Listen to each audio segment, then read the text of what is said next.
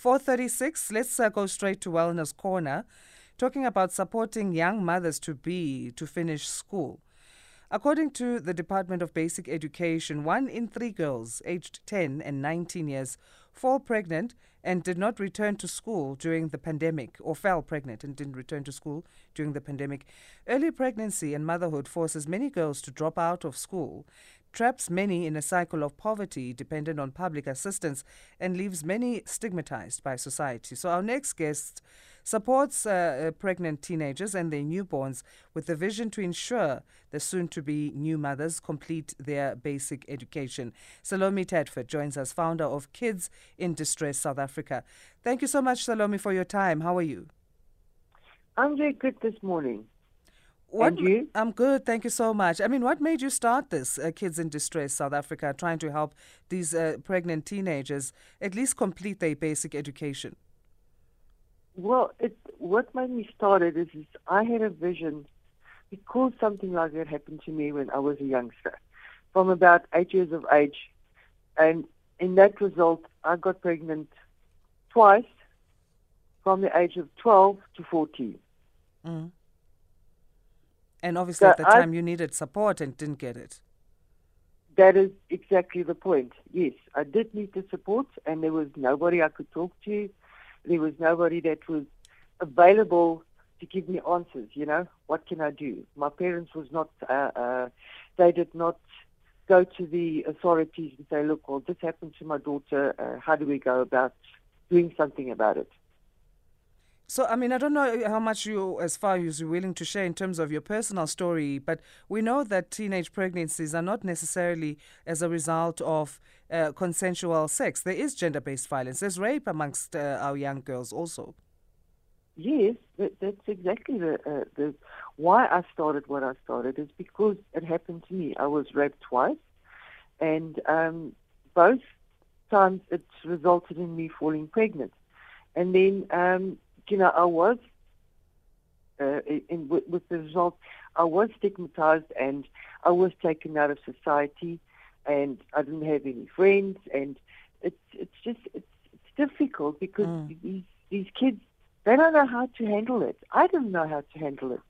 And um, I was talking to somebody the other day and they said, yeah, but um, the, the, these, some of these kids know what they're doing. No, they don't. No. From, from 10 years up to I would say about 16, even 18, you don't know what you're doing. Um, you might think you know what, what you're doing, but it's you don't. You don't know what the consequences are of having a child uh, when you're that age. You don't know how to be a mother. You don't know how to um, treat your uh, your the, the, things that are happening to you. And mm. and uh, our society is our, our men. We need to educate them as well, because they are ruining these girls' lives. And, and mean, that's the thing. I mean, we, we're saying that because, uh, you know, it's not just an issue that is isolated. This happens and it's not new, as we're saying. But we are still stigmatizing these young girls, these teenage girls, for being pregnant and then forgetting the boys that got involved in the act. Yes, that is, that is exactly true. Look, it's not always a, a, a boy that is almost the same age. Yeah, mostly yeah. the older the older people that are the older guys that are doing it. And the thing is, is we we need to uh, let me put it this way: we we need to educate our girls today in school. Um, our schools have watered down how they are approaching the girls and telling them the dangers of what can happen. You know, in uh, when uh, when, when my kids went to school, they were told, you know, if you do this and if you do that, you will get pregnant. Nowadays, they've taken that out of school. They don't um, tell the kids that anymore. So if the kid doesn't hear it from, from his mom or, or, or uh, well, a parent, they're not going to know. And then they, mm. they're not going to know how to handle the situation. And then also, if, if our older people are educated in how they are um, ruining these girls' lives. Maybe then we will have our, our pregnancies lower. And the, uh, they, they, also need to be um, taken to task. The relevant uh, people have to be involved. Yeah. Like if a, um, a child goes to a doctor and the doctor finds out the child is pregnant, she's underage, they need to phone the authorities and say, look, we need to do something. I've got a young girl here, she's pregnant.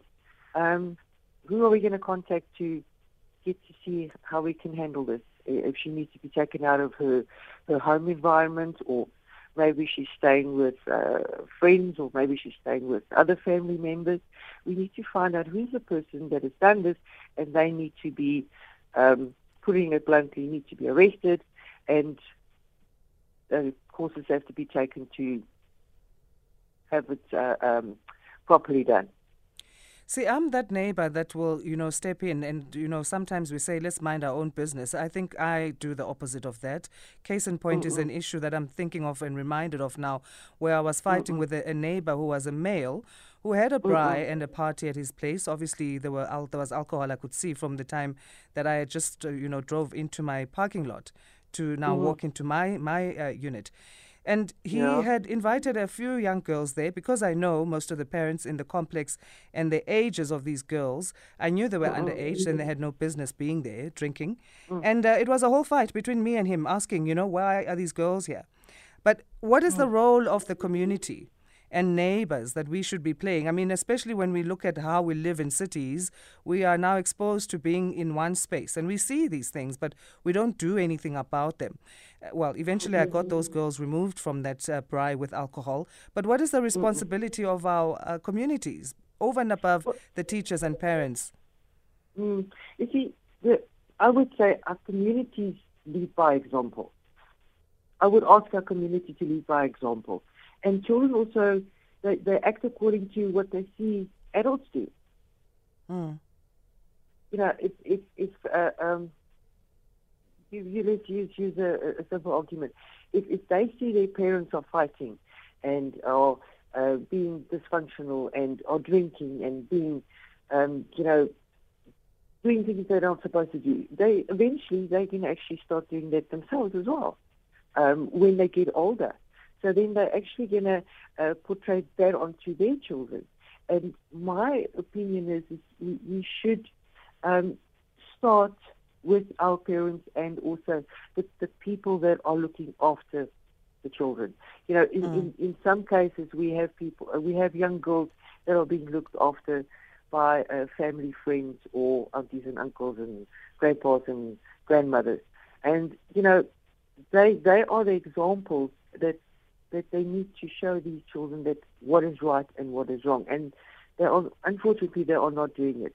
And then also our, our school systems are not doing that as well.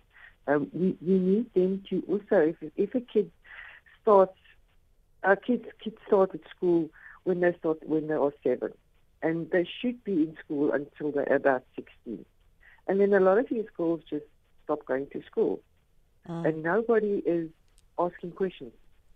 Why isn't she going to school?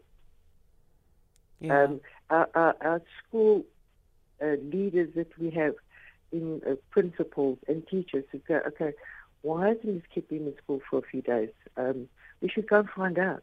Yeah. Maybe there's something wrong. Maybe it's something serious. Maybe it's not. We don't know.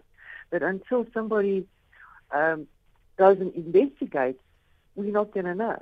And absolutely, absolutely. We should investigate and speak up and ask questions. And uh, you'll deal yeah. with whatever the parent judges you for at a later mm stage. If they say you were supposed to mind your own business, rather yeah. deal with that after having spoken up. I, I absolutely agree. Your programs yeah. uh, there, uh, Salome, at uh, Kids of Distress South Africa, mm-hmm. what are the programs and how do people connect with you?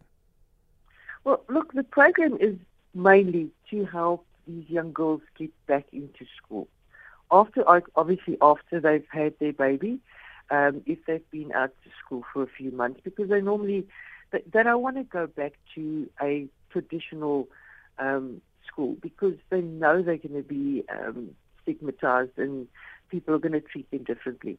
So ultimately, you know, my vision is to be able to open a school for these children. Hmm. But at the moment, I don't have the funds. Everything I do, uh, um, me and my husband are funding ourselves. So, you know, my ideal is to open a school where they can come, they can feel encouraged, they, they can bring their baby with, the baby will be looked after.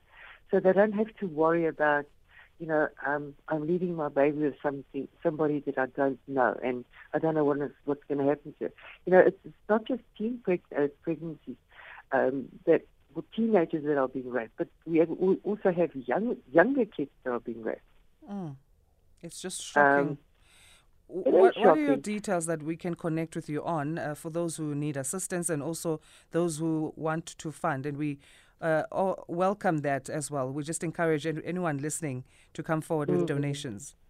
Yeah, look, we, we need donations. And then uh, just a quick one. We are actually today, we've got 30 maternity packs, which consist of just a few things that the mom's going to need. And a, a nice little baby outfit, a blanket, um, some uh, sanitary pads for the mom and some soap and, you know, mm. just so that she feels good when she actually goes out out of hospital. If she doesn't have, because we go to our local clinics and we give these little packs out.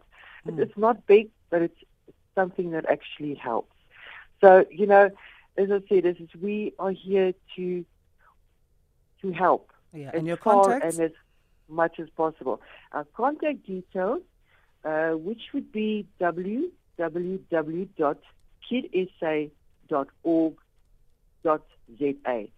Um, I'm giving you this because I don't want to make it too complicated. So they just go to www.kidsa.org.za and they'll find all the information that they need or um, the relevant uh, help that they want so that we can uh, try and see if we can, you know, help them mm. get them back into society and get them back into their schooling so that they have a future. Yes, and absolutely, we are encouraging donations. Please mm. do come forward and also encouraging those of us who are community members as well as parents, not just look at our own children, but speak up yeah. and speak out when you see something that's unbecoming around uh, happening in your space.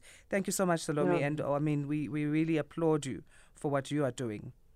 Well, I'm just trying my best. You know, if I can just have one goal to break the cycle, then I've achieved what I wanted to. Mm. Thanks again for your time. Happy Tuesday. Well, thanks for calling me, and I hope it helps some somebody out there. It will definitely. www.kidsa.org.za. That is uh, Salome Tadford, founder of Kids in Distress South Africa. Let's take a short break. We'll get into talking agriculture here on Sound Awake.